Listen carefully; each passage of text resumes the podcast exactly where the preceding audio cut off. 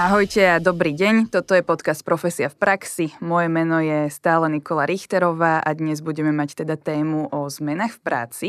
S tým, že vlastne toto je taká téma, že týka sa to veľmi veľa ľudí, aj vlastne keď ideme možno, že na pivo alebo na večeru s priateľmi a tam sa niekto nás pýta, že čo nové v práci, tak my začneme niekedy rozprávať možno, že také témy, že no, zmenil sa mi šéf a a neviem, teraz nastupuje niekto, kto možno, že ani nevie to, čo robím a neviem si predstaviť, ako to bude vyzerať. Jednoducho, toto bol zlý krok, alebo môžeme sa stretávať s tým, že sa mi zmenilo pres, presne možno, že nejaké pracovné zaradenie, že teraz som na inom oddelení, predtým som bola na marketingu, teraz som na salese, ale Nejakým spôsobom väčšinou to tak býva, že keď rozprávame o týchto zmenách, nerozprávame úplne v takom tom pozitívnom, ale skôr v negatívnom.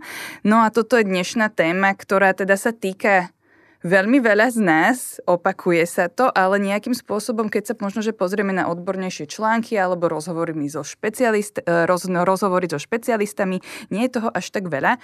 Takže my sa ideme tomuto venovať a teda budeme sa tomu venovať s Change a Leadership developerom a spoluautorom podcastu Sprievodca, manažérom Jurajom Surmom.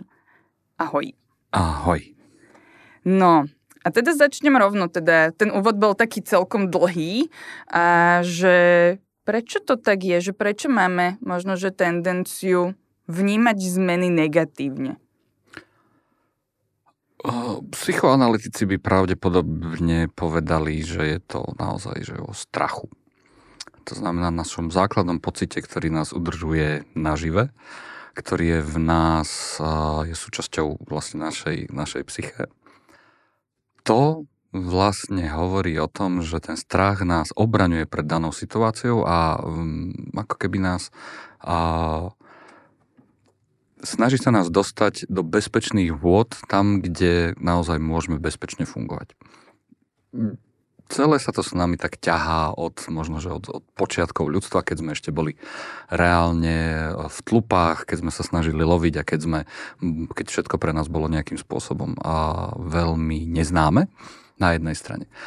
Na druhej strane, ak sa bavíme, že ten strach je emócia, tak sa musíme na to pozrieť aj to, že, že aké tie emócie vlastne on, on vytvára. A to je práve to skutočné za tým, že, že čo tam je. Pretože ten strach v nás vytvára emóciu, že o niečo prídeme.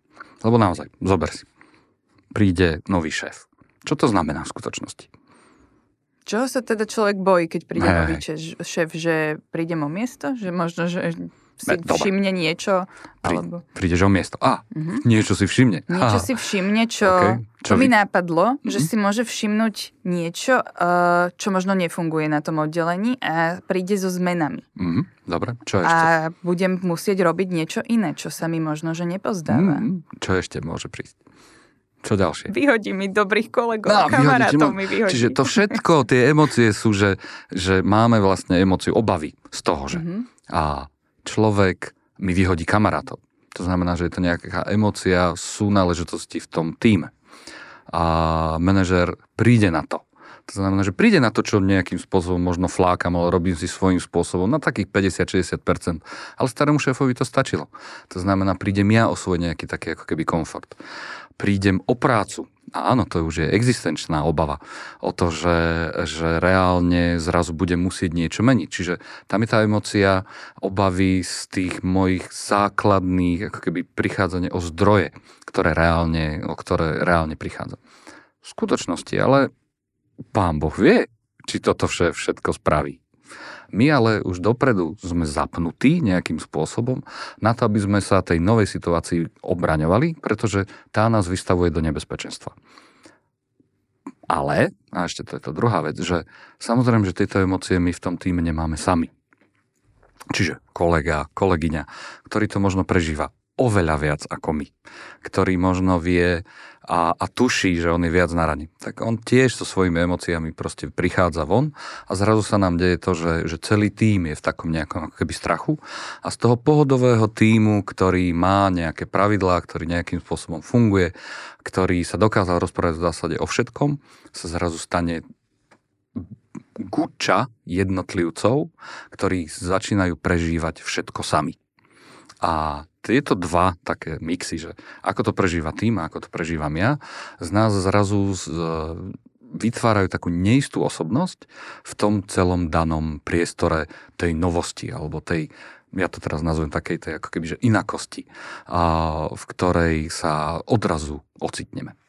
Dá sa to nejako o, naučiť teraz, že keď príde presne ten nový šéf a my sme tu začali rozprávať, že vyhodíme, vyhodíme kamarátov, bude musieť robiť niečo úplne iné a že by som vlastne si zmenila to rozmýšľanie že na fú, že môže mi zvýšiť plat, že konečne mi vymenia počítač, alebo že bude tu lepšia nálada. Dá sa toto naučiť, aby som začala automaticky rozmýšľať takto a spustiť si tie pozitívne nápady ako tie negatívne? No, mm, určite sú rôzne uh, typológie ľudí, ktoré majú naozaj taký ten ako keby uzatvorený closed mindset, ktorí sa na to pozerajú naozaj ako na problém a nejaká typológia ľudí, ktorí sú akože open challenges, čiže open mindset, ktorý reálne akože v tom vidia príležitosti. A skôr ako nejakým spôsobom sa to naučiť je, že naozaj si tú situáciu fakt v sebe prežiť. Čiže naozaj sa sám seba povedať, že fakt o čo ide. Čo sa vlastne so mnou deje. Čo je u mňa ten, naozaj ten problém, že ten šéf proste prišiel a je nový. Lebo keď sú tam tie veci, ktoré ja viem, že niečo šmodrchám a viem, že razu na to niekto môže prísť nejakým nezávislým pohľadom, tak to je vec na mojej strane, ktorú ja mám pod kontrolou. Čiže ja to viem zmeniť. A v tom prípade sa nemusím ako keby niečo obávať. Ak sa jedná o nejaký taký ten iracionálny strach, že je tu nový šéf a teraz prídeme, príde a bude sa prepúšťať a bude sa katovať, pretože v minulosti sa takéto niečo dialo, čiže je tam nejaká odvolávka na tú minulosť, tak uh, sa naozaj spýtajme, že OK, mám to pod kontrolou, dokážem to nejakým spôsobom ovplyvniť. Ak áno, tak poďme to ovplyvňovať. Ak nie, hm, hold sme taký, ja to teraz budem parafrazovať takú situáciu, hráč mi NHL. Aj tam hodinu nevieš, kedy ťa vytradujú hoď máš miliardový kontrakt na 100 miliónov rokov, ale nikdy nevieš, kedy sa majiteľ rozhodne a vytredujete. A tým pádom to musíš brať ako biznisovo. Čiže áno, môžem hrať niekde inde. A toto je asi tá príležitosť, že keď to nemám pod kontrolou, otázkou je, kam môžem potom ísť tej situácie, do ktorej som sa dostal. Všeobecne teraz vlastne my sme aj túto tému začali riešiť kvôli tomu, že v spoločnosti, hej, že toto sú zmeny, ktoré sa týkajú zamestnania a teda dajme tomu, že teraz príde spoločnosť, ktorá oznámi nové vedenie alebo teda nejaké nové možno, že vlastníctvo. Existuje podľa teba vôbec nejaký prípad spoločnosti, zamestnávateľa, ktorý oznámil zmeny a že, že väčšina to prijala veľmi pozitívne a vlastne nikdy nebol problém? Uh, ja, som, ja som to zažil.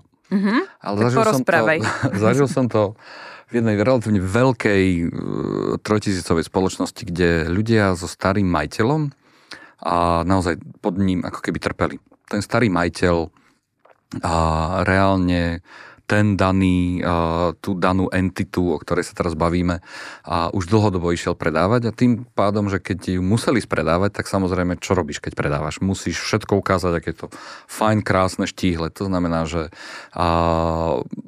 prenášal zoštihľovanie na manažment toho závodu a ten manažment toho závodu aj všetci ľudia s ním sa vlastne tomu celému nejakým spôsobom bránili. No a zrazu prišiel ten bod, že a, ideme to predať, už oznámili nového majiteľa a všetci si tak oddychli, že yes, chvála Bohu. A ten nový majiteľ bol krásne začal komunikovať. Nebojte sa, nič sa vám nestane. Sme tu na to, aby sme vás dostali na inú úroveň. Sme tu preto, aby sme spolupracovali. Všetko, čo vytvoríte, zostane u vás, vo vašej entite. Nič si z toho nebudeme brať prvých 5 rokov. Takže nech sa páči, pracujte pekne ďalej. A ľudia sa tešili. Takže videl som to, ale už musela tam byť taká tá predispozícia niekde, niekde úplne na začiatku, že z nejakého dôvodu sa necítili dobre v tom starom, ako keby systéme. Áno, a toto je presne o to, že niekto sa necítil dobre, preto očakával od zmeny práve to, že by sa mu mohli vyriešiť tie hlavné problémy, ktorých, ktorých bolo zrejme veľa, ale čo potom, že keď presne prichádza zmena do spoločnosti a teda k človeku, ktorý bol presne spokojný. A teraz ja si myslím, že tie obavy nie sú kvôli tomu, že teraz nemusíme zaraďovať človeka, že má obavy, lebo pracuje málo alebo niečo, ale že tých obav môže byť teda veľké spektrum, že teda existuje aj túto teda možnosť, že tá zmena sa bude dať prijať pozitívne v celej firme? Um, tým, že sa bavíme o obavách, tak uh, celá management teória nás učí o tom, aby sme tie obavy podchytili ako keby od začiatku. To znamená, že komunikovať, komunikovať, komunikovať, komunikovať. Všetko je to fasa. Všetko je to super. Áno, súhlasím s tým, treba komunikovať. Problém ale je, že my toho človeka tou zmenou v skutočnosti dostávame pred stenu. A mierime na ňo pištolou. Prečo? Pretože ty nemáš inú šancu. Tá zmena je. Uh-huh, uh-huh. Tá zmena je tu. A ako náhle my začíname komunikovať, že bude to takto, takto, takto a tvoja rola bude taká, taká, taká, neboj sa a tak ďalej a tak ďalej, tak my v zásade z toho človeka robíme rukojemníka našej uh, vízie, ako by to malo fungovať. A ten človek sa samozrejme tým, že sa stáva ako keby nejakým no, človeče nezlob máme toho panáčika, že je len panáčikom, ktorým sa ako keby ťahá a on teraz má iba akceptovať to, že tak dobre, tak ja som ten, ktorý je prvý, ktorého som si zobral na, tej, na tom hracom pláne a tým prvým chodím a tak ďalej a tak ďalej. Tak to je vlastne problém, pretože ten človek vlastne nemá žiaden manevrovací priestor. Čiže áno, potom musíme čakať na to, kým ten človek sa nejak prispôsobí, potom s ním musíme komunikovať, ale tá chyba je tá, že vlastne my sme sa s ním o, toj, o tej jeho predstave, ako by to mohlo fungovať? S tým, čo mu vlastne chceme ponúknuť, aká, aký ten jeho osud ďalej bude, my sme sa s ním o tom nebavili. A to je také niečo, čo vlastne ľudí štve najviac nikto sa so mnou nebaví, aká bude moja budúcnosť. Každý mi povie, aká bude moja budúcnosť. Takže tam je ten problém zakopaný a to preto tie zmeny vo väčšine organizácií neprechádzajú dobre, pretože nerozprávame sa s ľuďmi, ako to vlastne chceme spoločne. Uh-huh. Každý sa rozpráva, ako to chcem ja, management. A samozrejme, že potom tí ľudia sa tomu bránia, pretože nemajú prístup k tomu, aby som ten svoj osud nejakým spôsobom ovplyvnil. Alebo aspoň minimálne. Minimálne, aby som bol vypočutý. Ako by to mohlo fungovať. Dobre, aké sú teda spôsoby podľa teba, aby sa to udialo? Lebo ja si viem predstaviť, že keď je spoločnosť, ktorá má 40 ľudí, tak je to jednoduchšie, ale potom tu máme spoločnosti, ktoré ich môžu mať teda v stovkách. Uh-huh. A že možno, že čo sú teda tvoje odporúčania pre tých zamestnávateľov, ktorí idú oznámiť veľké zmeny? Mm. Že teda ako začať? Urobiť si nejaký prieskum? Alebo... O, áno, za opäť prieskumy. Mm-hmm. Všetko je dobré, všetko, všetko, všetko samozrejme s týmto súhlasím. Ale základným problémom je, že tí, teda z mojej skúsenosti, že tí, ktorí zmeny oznamujú, už sami sa boja, čo sa tou zmenou vlastne stane obrnia sa voči tomu strachu spôsobom, že budú mať do detailu naplánovaný plán, ako to všetko má byť. Bude tam, mať, bude tam nejaký úplne brutálny časový frame, dokedy sa to celé má spraviť. A idú hlava nehlava po tej zmene. Pretože oni sami sa boja, čo sa vlastne stane. Pretože áno, ty oznámiš zmenu a teraz budeš mať zvýšenú fluktuáciu a keď nefluktuáciu, tak ľudia ti samozrejme prestanú robiť, tá kvalita sa ako keby zníži a bude tam obrovská nejaká opozícia voči tomu celému, to znamená, že to budeme musieť riešiť, tým pádom výkon pôjde dole. Čiže ty to chceš mať čo najviac pod kontrolou. A tým pádom dostávaš ľudí ako keby pod tlak vlastného strachu pred tým, ako to celé môže dopadnúť. Čiže to, čo by si mohol spraviť vo veľkej spoločnosti, a viackrát sme to už spravili v, v, v viacerých firmách, je, že vyberieš si ľudí, ktorí reálne manažujú ten priestor, ktorého sa tá zmena týka. Čiže bavíme sa o manažeroch, ale aj o, o ľuďoch pod nimi. A s týmito ľuďmi od začiatku rozprávaš a komunikuješ, čo sa deje. Akože absolútne na ferovku takto to je, priatelia, z tohto a z tohto dôvodu to ideme spraviť. Čo si o tom myslíte? Mm-hmm. Čiže nebavíme sa o ja neviem, o, o majiteľovi plus CEO a oni si tam ubastlia nejakú, nejak, nejaký change. Bavíme sa o tom, že naozaj idem do detailu a, a zoberiem si tú organizačnú štruktúru, kde vidím a, až do akého manažerského levelu prakticky môžem ísť kde vidím, a koľkí ľudia sú naozaj že príčetní, lebo beriem, že niektorí ľudia v nejakých manažerských pozíciách môžu byť síce super na dodávaní výkonu, ale dosť celkom halus e, vo vystupovaní voči, voči ľuďom. Ale zoberiem si ten manažerský level na najnižší úroveň, akú len si viem predstaviť, ak si to môžem dovoliť a s nimi sa o tom rozprávam. Čiže z tej tisíchhlavovej firmy, ak je management 100 ľudí, tak ja sa bavím reálne s nejakých 15-20 ľudí, ktorí naozaj majú možnosť celé si to prežiť. Celú tú zmenu vykreovať, respektíve celú tú zmenu istým spôsobom ovplyvniť. A ako náhle oni to vedia ovplyvniť, tak ty môžeš ísť nižšie uh-huh. a dáš, ako keby copy-paste, tento prístup dáš ľuďom nižšie. A tento proces je samozrejme bolestivý, pretože množstvo ľudí a má množstvo emócií a nezvykne sa robiť tak často, lebo je zdlhavý a áno, predpokladá obrovské množstvo komunikácie. Na druhej strane je oveľa viac trvalo udržateľný. Teraz si ale predstavujem, že zoberiem si toho manažera, ktorý má na starosti, áno, že teraz si ukázal tú štruktúru a teda každý by mal z tej stovky, teda tých 15 ľudí, uh, možno, že zistiť alebo odkomunikovať, že niečo sa ide diať a teda ako by vám to vyhovovalo a tak ďalej. No ale že možno, že by som sa ťa chcela spýtať, že ako by podľa teba mala vyzerať tá komunikácia. Potom toho manažera, ktorý je možno, že práve, že má na starosti iba ten segment nejakých že desiatich ľudí a že ako komunikovať to, že tá zmena príde.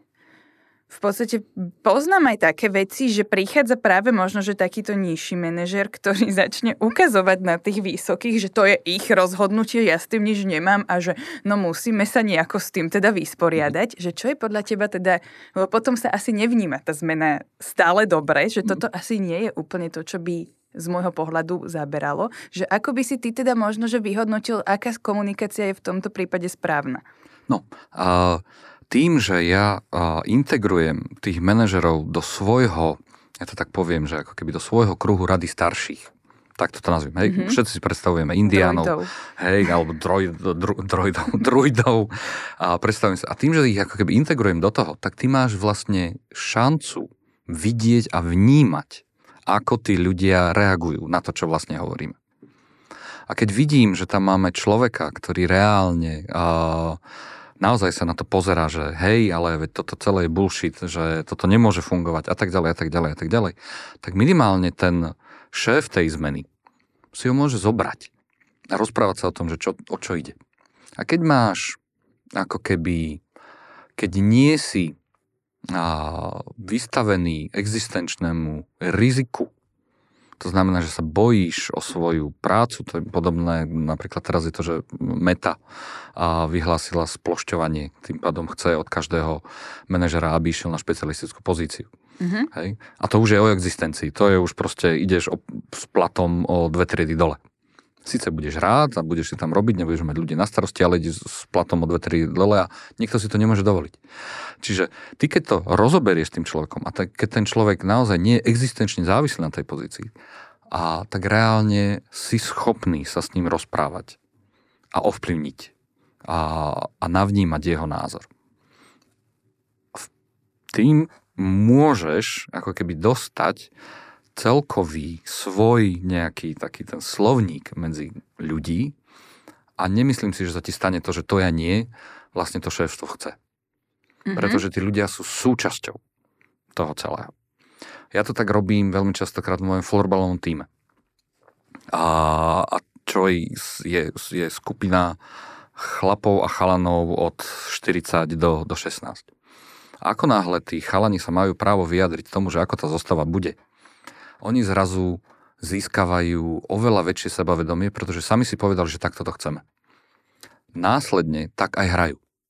A to vidíš okamžite v priebehu ako keby hry. A to isté platí aj o manažmente, lebo ľudia potrebujú byť súčasťou. Ale nenosí sa to. Ja teraz mi napadol taký extrémny príklad. Okay. Neviem, že či si pozerával priateľov uh, seriál. Hrozne dávno, ale asi ale nie často. Bol tam jednoducho taký príklad, že bola reštaurácia a, a teda vyhodili šéf kuchára. Na toto miesto prišla Monika a nakoniec sa teda zistilo, že ten predošlý šéf kuchár bol ešte v nejakom rodinnom vzťahu s tými zamestnancami nižšie. A teda ona tam prišla, čiže bola vlastne uh, súčasťou tej obrovskej zmeny a ju tí ľudia nenávideli a robili jej zle. Ako čo by si možno, že v takejto... Že ja, ja teraz prichádzam, teším sa, že výzva pracovná, prichádzam na nové miesto do novej firmy a že tam vlastne kvôli tejto zmene ma tí ľudia dopredu už odsúdia. Mm-hmm. Čo mám robiť? No, ty sa dostávaš vlastne do systému. Ten systém nejakým spôsobom fungoval. A niekto ten systém ovplyvnil. Brutálnym zásahom. Šéf kuchár, čau Hej? Mm-hmm. A možno, že mu nebolo vysvetlené tomu, tomu týmu, čo sa vlastne stalo.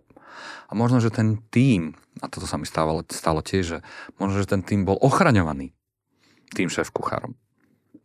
Čo v praxi znamená, že on nemusel robiť až tak veľa. A jasná vec, že ten tým sa bude brániť čomkoľvek novému. Je to absolútne prirodzené. No ale teraz ty, keď si v tom celom novom, a väčšinou sa to začína tak, že nová metla, dobré metie, tak a ideš a du, du, du, du, du. proste zase ideš do toho akože brutálnym forsom. A tak sa ti zrazu stane to, že, že ty len stupneš ako keby tú, tú a, rezistenciu voči tebe. To, čo potrebuješ urobiť, je navnímať to. Uh-huh. A pravdepodobne dostať ľudí na level uh, one-on-one, kde sa potrebuješ rozprávať s tými ľuďmi pretože skupina má zvláštnu silu. V prípade, že, a hlavne čo sa týka zmien, v prípade, že tá skupina sa dostane pod tlak tých svojich individuálnych emócií, tak ona sa zvykne ako keby spájať. Spája sa podvedome. Čiže a, a podvedome hľadá také odôvodnenie tej situácie ako takej.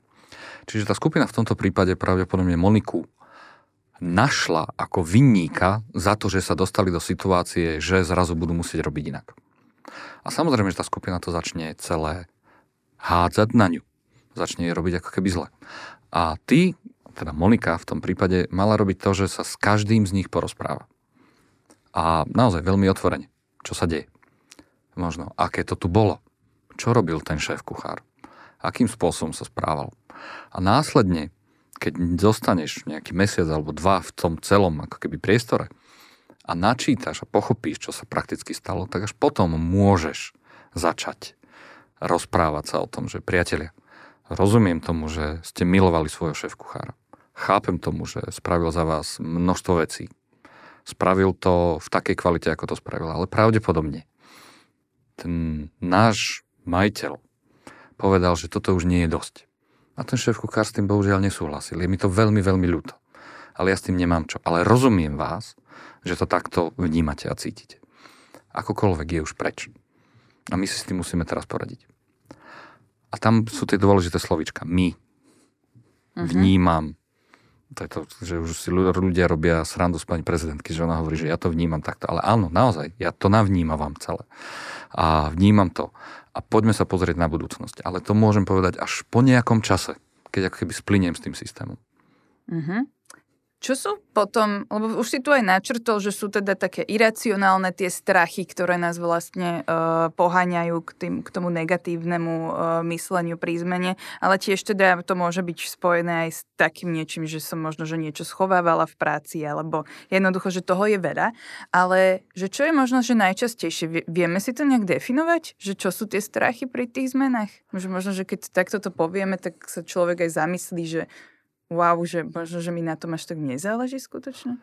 No, primárny strach je, že sa mi rozbúra tým. Toto vidím úplne najčastejšie, že okamžite vidíš, že ľudia sa boja o to, čo bude s našim okolím. Čo je veľmi zvláštne. Akože s okolím, že, s okolím že už nebudeme mojo, tá v mojom týme. Áno, áno, že nebudeme uh-huh. tá partia, alebo že, že ako to ohrozí našu partiu. Uh-huh. Ako to ohrozí naše fungovanie. Pretože a v skutočnosti človek do toho pracovného priestoru dáva množstvo takého emočného vkladu. buduje si vzťahy, vytvára si nejaké rutiny.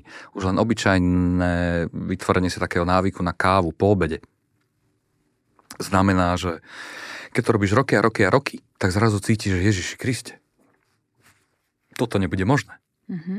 Čo s tým? Čiže a, začína mať obavu o prostredie toho týmu a začína ma obavu mať o to, že ako ten tým vlastne bude fungovať ďalej. To je akože prvý strach. Alebo prvá taká obava. Tá druhá emócia, ktorá tam reálne je, je, že bo začnem sa ako keby báť o, o to, či ja budem mať dosť tých zdrojov, budem mať dosť svoj času na svoju prácu, budem mať dosť táskov, ktoré by som mohol vykonávať, budem mať dosť spolupracovníkov a to je vlastne zakryté takou jednou vecou. Zvládnem to? Budem dosť dobrý na to, aby som tú zmenu ako keby dal? To je ako keby ďalšia vec. Najčastejšie, čo sa nám v dotazníkoch, keď dávame ľudí do nových pozícií, do nových systémov, tak z dotazníkov nám vychádza, že či som schopný to spraviť. Či to zvládnem, či budem môcť tie cieľe ako keby plniť. Tretí ten strach prichádza až ten, ktorý hovorí o tom existenčne. Že OK, asi ma vyhodia. Ale, ale, naozaj, toto je len na základe nejakej predchádzajúcej skúsenosti. A pokiaľ ten človek takúto skúsenosť ako keby nemá, tak ono to tam hrá tak, že ten človek si v skutočnosti povie, že OK, tak a prečo by ma vyhadzovali? Veď tá zmena tu nie je kvôli tomu, že my sme robili niečo zle. A taký ten štvrtý level, ktorý, ktorý vnímam, je, že zrazu sa bojím o, tom, o to, ako ja osobne budem v tom systéme vedieť fungovať. Lebo zase Monika, kuchár, kuchár, teda Monika potrebuje mať nejaké väzby na šéfa, ale potrebuje mať väzby niekde inde. A teraz tieto väzby sa ti môžu roztrhať. Pretože iné oddelenie sa zmeržuje, iní sa prepustia a ty zrazu nebudeš mať schopnosť vlastne fungovať v tom celom systéme tej firmy, aký je. Čiže tieto štyri veci vidím tak najčastejšie. A teda vlastne dva, dve a pol z tých vecí, ktoré si vlastne e, vymenoval, súviseli dosť aj so sebavedomím, mm-hmm. že práve bojím sa, že ma vyhodia, bojím sa, že budem musieť robiť viac a že nebudem to zvládať. Zvládajú takí tí sebaistí ľudia, ktorí vlastne o sebe možno nepochybujú, poznajú svoje, svoje hranice, svoje možnosti lepšie potom tie zmeny? Moje mhm. zamyslenie teraz také. Uh, myslím, že je to od prípadu k prípadu, pretože uh, čuduj sa svete, uh, sebavedomý môžeš byť, ale za každým sebavedomým ja vidím uh-huh. tú opačnú stranu. Že sebavedomie nie je vlastne tým meračom naozaj Áno. tej produktivity. A... Hej, hej, uh-huh. že ty môžeš byť dobre komunikujúci, krásne rozprávajúci a vynikajúco odovzdávané výsledky, ale v skutočnosti ty sa musíš strašne namakať na to celé. Hej, čiže ty, uh, že, že robíš po nociach 16 hodín, lebo vieš, že, že niečo, ale vystupuješ sebavedome. Ale ten tvoj výkon je ohrozený, pretože ty kokos, teraz robím 16 hodín, doma mám dve deti, koľko budem musieť robiť potom. Mm-hmm. A mhm. tam to už ide niekde inde. Čiže ja by som to skôr dal tak, akože je to individuálne.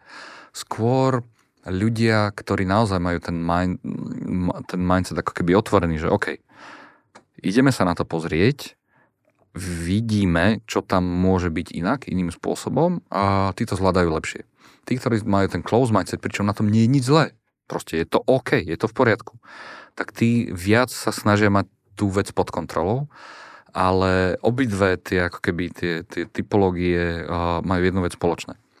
Ty fakt nevieš, čo sa stane.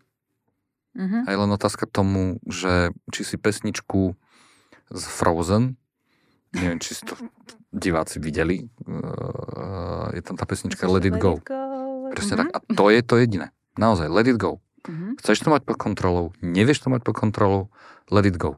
Ja si hovorím sám pre seba, tak to je. Prečo sa ešte, že poďme si tak pochopiť tie firmy, že mhm. prečo mm-hmm. nám to robia, prečo sa dejú tie zmeny. Lebo toto je možno, že tiež také nastavenie ľudí mm-hmm. uh, z môjho okolia, čo mm-hmm. som navnímala, nemám teraz prieskum, neviem povedať, že ako to teda naozaj nejak objektívne je, uh, s tým, že vlastne keď prichádza zmena, tak že zase chcú zarábať, idú, idú možno, že nejak obmedzovať ľudí, dávať nám toho viac, preto sa dejú tie zmeny. A, a že možno, že tak sa možno snažiť viac navnímať tie zmeny tých spoločností, že prečo sa to deje, že chcú teda naozaj, naozaj vždy vyhadzovať a zarábať viac, alebo čo sú najčastejšie tie, tie dôvody tých zmien? Um, prvá vec je, že, že nikto sa nevie vžiť do a, kože majiteľa, pokiaľ sám majiteľom nie je. To znamená, že sám majiteľ vie, prečo má tú firmu, prečo má ten konglomerát, prečo má celý ten korporát okolo. A keď mu to jednoducho z osobného alebo profesijného hľadiska jednoducho nedáva význam, tak sa to proste, tak ho predá. Alebo keď mu na druhej strane to dáva význam, tak niečo ako keby prikúpi. A čiže my sa skôr musíme ako keby zamerať na to, že majiteľ má právo sa rozhodnúť. A je to, pretože žijeme v demokratickej spoločnosti založené na kapitalistických základoch, je to takýto systém, tak on sa takto proste rozhodne. A bohužiaľ, my s tým nič nevieme spraviť. Nevieme. To je rozhodnutie mimo. Ak sme CEOs a snažíme sa rozprávať s tým majiteľom a ten majiteľ nás po, po, počúva, tak OK, rozumiem, chápem. Ale keď si majiteľ, a toto som videl častokrát, zmyslel, že ne, ne, ne, toto idem kúpiť, je jedno, čo to bude stáť a idem to kúpiť len preto, lebo iný majiteľ, ktorého, ktorý je môj najlepší kamarát, urobil to isté a ja sa musím vyrovnať, tak to tak je. A taký je svet. Takže to je prvá vec. Tá druhá vec, prečo sa zmeny dejú. A ty si to veľmi pekne pomenovala, že zmeny sa dejú a majú takú tú pachuť a, katovania, mm-hmm. a, zúžovania a tak ďalej a tak ďalej. No, o, pachuť možno majú, ale keby sme boli schopní to dávať za také náklady, aké sú očakávané, za takú kvalitu, ako chceme v takom čase, ako je vyžadované, tak by sa asi nič nedialo. Čiže je otázka, že, že či naozaj my sme urobili všetko preto, aby tá zmena sa neudiala. A ďalší level. A v skutočnosti nežijeme v uzatvorenom svete, kde sa nič nevyvíja. A my proste potrebujeme, keď sme v tom nejakom biznise, potrebujeme ísť ďalej. A môže sa kľudne stať, ako sa napríklad stalo, že a veľmi, veľmi dávno a Google na Android vyhodil von mapy zadarmo. A zrazu Nokia bola prekvapená, lebo oni mali mapy tiež a, a nerozumeli, čo sa vlastne deje. Uh-huh. A všetci ostatní vyrábači map boli prekvapení, že ty kokos to prečo? A v skutočnosti išlo o to, že Google sa snažil Android presadiť ako hlavný uh, operačný systém do telefónov. A ty, keď si na tom mieste tej Nokia alebo tých ostatných uh, firiem, ktoré vyrábajú mapové podklady, tak si zrazu povieš, toto oni dávajú zadarmo? Čo im šibe? Prečo nám to urobili? Prečo nám to spravili? A to je trh teda, ktorý ti vlastne určuje, že ty kokos, ja sa musím rozvinúť nejako inak. Iným spôsobom. A tam opäť nevieš, čo sa deje. Alebo ak vieš, tak sa musíš prispôsobovať, alebo musíš byť ten, ktorý v tom, na tom trhu je jednotka, je tým trendsetrom. Čiže za, opäť tie zmeny musíš nejakým spôsobom zavádzať. Otázkou je, či tá organizácia na tie zmeny je zvyknutá alebo nie. Keď je a má, dajme tomu taký lean prístup alebo prístup ku zmenám, že toto je náš spôsob fungovania, ako keby otvorený, fajn, OK. Ale keď je to firma, ktorá bola na trhu, dajme tomu dlhodobo jednotkou, a zase sa vracím ako keby tej Nokii, ktorá už nie, že nevidela, ale ktorá už spohodlnila v tom celom tom svete mobilných telefónov, kde udávala čo akože technologické trendy, dizajnové trendy, zvukové trendy. Proste existovali súťaže na to, že aké budú uh, ringtóny do mhm. Mm-hmm. proste, že, že, že všetko sa fičalo na tom. Čiže a zrazu príde iPhone a oni na to vôbec nereagovali. Oni si mysleli, že čau. Čiže ak sme takto dlhodobo telá firma, ktorá nie je pripravená na to, čo sa nám ako keby môže diať, ale nie je pripravená počúvať na to, čo sa môže diať, potom to samozrejme ide ťažšie. A myslím, že práve tá Nokia, oni sa vlastne potom zmenili. Že oni sa začali teda zaoberať inými vecami a že jednoducho teraz sú už vlastne keby v inom odbore mm-hmm. dosť mm-hmm. dobre na tom. Až toto je taká reklama zase, že celoživotné vzdelávanie, aké to je dôležité, že proste istoty naozaj neexistujú, čo sa týka zamestnania. Že... Mm, jak no, tak to... Mi to povedz, všetci to všetci tak túžime po istotách. Mm-hmm. Hej, však ten strach je emócia, chemický proces, ktorý je proti tej neistote. Čiže ktokoľvek nás vyrobil, a je jedno, božstvo, mimozemštenie, to je jedno, dal nám vlastne do vienka to, že sme nejakým spôsobom obrnení defaultne voči tomu, aby sme boli v nepohode. Čiže my chceme byť v pohode. A tým pádom je logické, že každý z nás hľadá spôsob, ako byť čo najviac v pohode. Čiže niekto si rozkladá riziko, niekto má viac prác, niekto si robí len to, na čo má. Je to, je to vlastne jedno. A základom a, tej pocitu byť akože v poriadku a, a nebyť vystavený čomukoľvek akoby mm, zvonku je tak trošku sprofanovanom a, takom hesle, že človek je tvor lenivý. Je proste zakodovaný. Mm-hmm. Hej? Mhm. Čiže je OK byť v poriadku. Akurát, žijeme vo svete, kde viac ľudí chce byť ešte viac v pohode a na to, aby boli v pohode, sa snažia a robiť všetko preto, aby boli čo najskôr. Mm-hmm. A to je možno, že to, že my niekde zastaneme v tom, aby sme boli v pohode ešte dlhšie. Že možno, že nám stačí ten pocit súčasnej pohody, ktorý je OK, ale možno nedlhotrvajúci. Ešte tuto vlastne aj si začal, že sa venujeme tomu, aby sme v pohode boli. Ja napríklad poznám aj e, prípady e, priateľov, ktorí zažívali v práci tie zmeny a že vyslovene ich vnímali negatívne a rozprávali mi, že ono, že oni vedia, že akože to není, že však to je zmena zmena není zlá, že ešte aj toto si presne rozprávali, že možno, že aj celý tento podcast by som vedela aj mm-hmm. tak nejak, že, že v podstate rozprávali veci, ktoré všetky zapadali a tak sa snažili, ale aj tak, aj tak tam niečo bolo, že to vnímali negatívne. Mm-hmm. A teraz sa chcem spýtať, že je nejaká doba, kedy sa nám, že možno, že nejaká priemerná doba, kedy, alebo také možno, že časové pásma, že čím si takto prechádzam, keď príde tá zmena a že aký je možno, že ten čas, kedy sa jednoducho prispôsobím, zabudnem na toto? Najzákladnejšou chybou všetkých plánovačov zmien je, že si dávajú deadline, že zmena je. Mm-hmm. Uskutočnená. Hej, že teraz môžeme povedať, že sme sa transformovali. Áno. No jasné, áno. Na papieri sa transformoval, všetky oddelenia sú mergenuté, všetky procesy sú nastavené, všetko je fajn, akurát ľudia to nenadávajú. Hej, z nejakého dôvodu. Hej, čiže toto je, toto je tá najzákladnejšia chyba. Čiže ak sa bavíme o nejakých fázach, prvú fázu, ktorú by som úplne vyhodil, je, že, že zmena sa stala. Nie, zmena je konštantný proces, ktorý nemôžeš mať úplne plne pod kontrolou, vzhľadom na to, že máš v tom tak brutálne veľa elementov, v zmysle ľudských emócií, ktoré hrajú s tými ľuďmi, že ty môžeš len povedať, kedy sme v nejakom štá, štá, nie štádiu, v nejakom stave, mm-hmm. ktorý môžeme dať, nazvať, že toto možno, že bol želaný stav. Plus, mínus, alebo je to oveľa viac, alebo je to lepšie, alebo je to, no je to horšie, ale ideme tým smerom. Hej, čiže to je to prvé. To druhé je, že ako odpáliš tú zmenu. Jasná vec, že keď začne, že tak, priatelia, ide nás, toto nás kúpilo, tým pádom toto môžeme očakávať a ideme to teraz celé takto akože vyrolovať, tak jasná vec, že ty prechádzaš nie časovými fázami, ale prechádzaš ako keby fázami takého nepokrytia práve tých emócií, ktoré s tou zmenou sú spojené. Hej?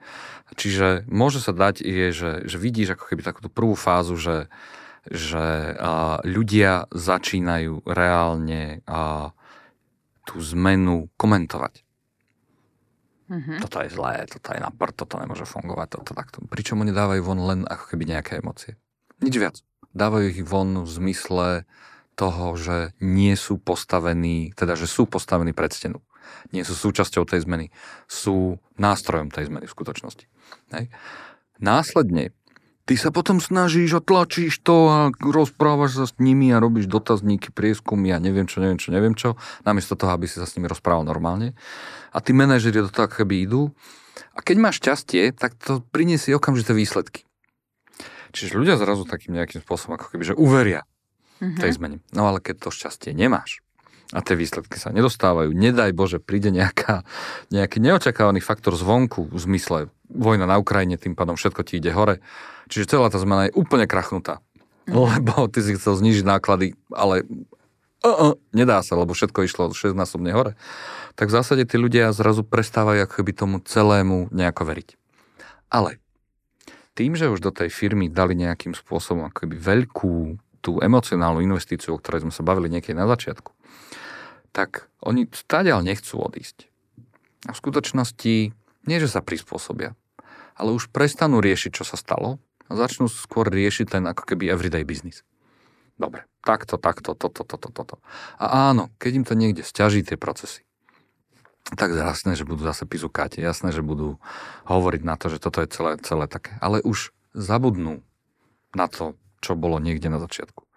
Pretože ty reálne no, nemôžeš vytrvať v tej alebo takto, nemôžeš byť francúzsky odborár, ktorý just bude odborárom, pretože je to životná náplň. Nie, ty chceš robiť ďalej. A v skutočnosti ideš s tým prúdom ktorý existuje, akurát, že tie tvoje emócie nie sú ukotvené v tom celom. A potom si tí ľudia robia, alebo hovoria, že no tak, OK, tak mohlo byť aj horšie, hej.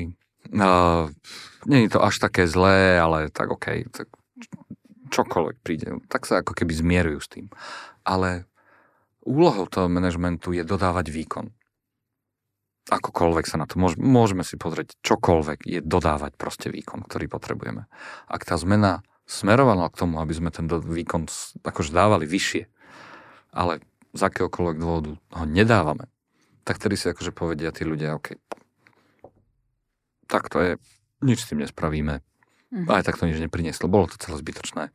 A každá ďalšia zmena, ktorá bude mať rovnaký priebeh, dopadne rovnako. Už budú mať v sebe zakodované to, tú minulosť. Že... A tam to bude ešte oveľa ťažšie. Nejako bolo, nejako bude. Ako bolo, ako bude. Áno, nikdy nie je tak, aby nemohlo byť horšie. horšie. Alebo kto vie, čo si pánstvo vymyslí hore vrchnúť. Mm-hmm. Hej, ja nešťastný za pán. A podobné všetky také akože prúpovidky tam, tam ako keby sú. Ale ešte raz, tie fázy sa nedajú presne popísať, pretože to celé záleží od toho, ako tú zmenu vylaunčuješ akým spôsobom k nej pristúpiš. Ďakujeme ti veľmi pekne, eh, že si teda prišiel rozprávať o tejto téme eh, k nám do podcastu. A teda verím, že aj posluchači si z tohto rozhovoru odnesli niečo, lebo podľa mňa to bolo veľmi prínosné. Dúfam, že aj tebe sa páčilo. Okay, ďakujem veľmi pekne a ja. Držte sa. Takže lúčime sa s posluchačmi aj s, divák, s divákmi na YouTube, teda počujeme sa na budúce. Majte sa.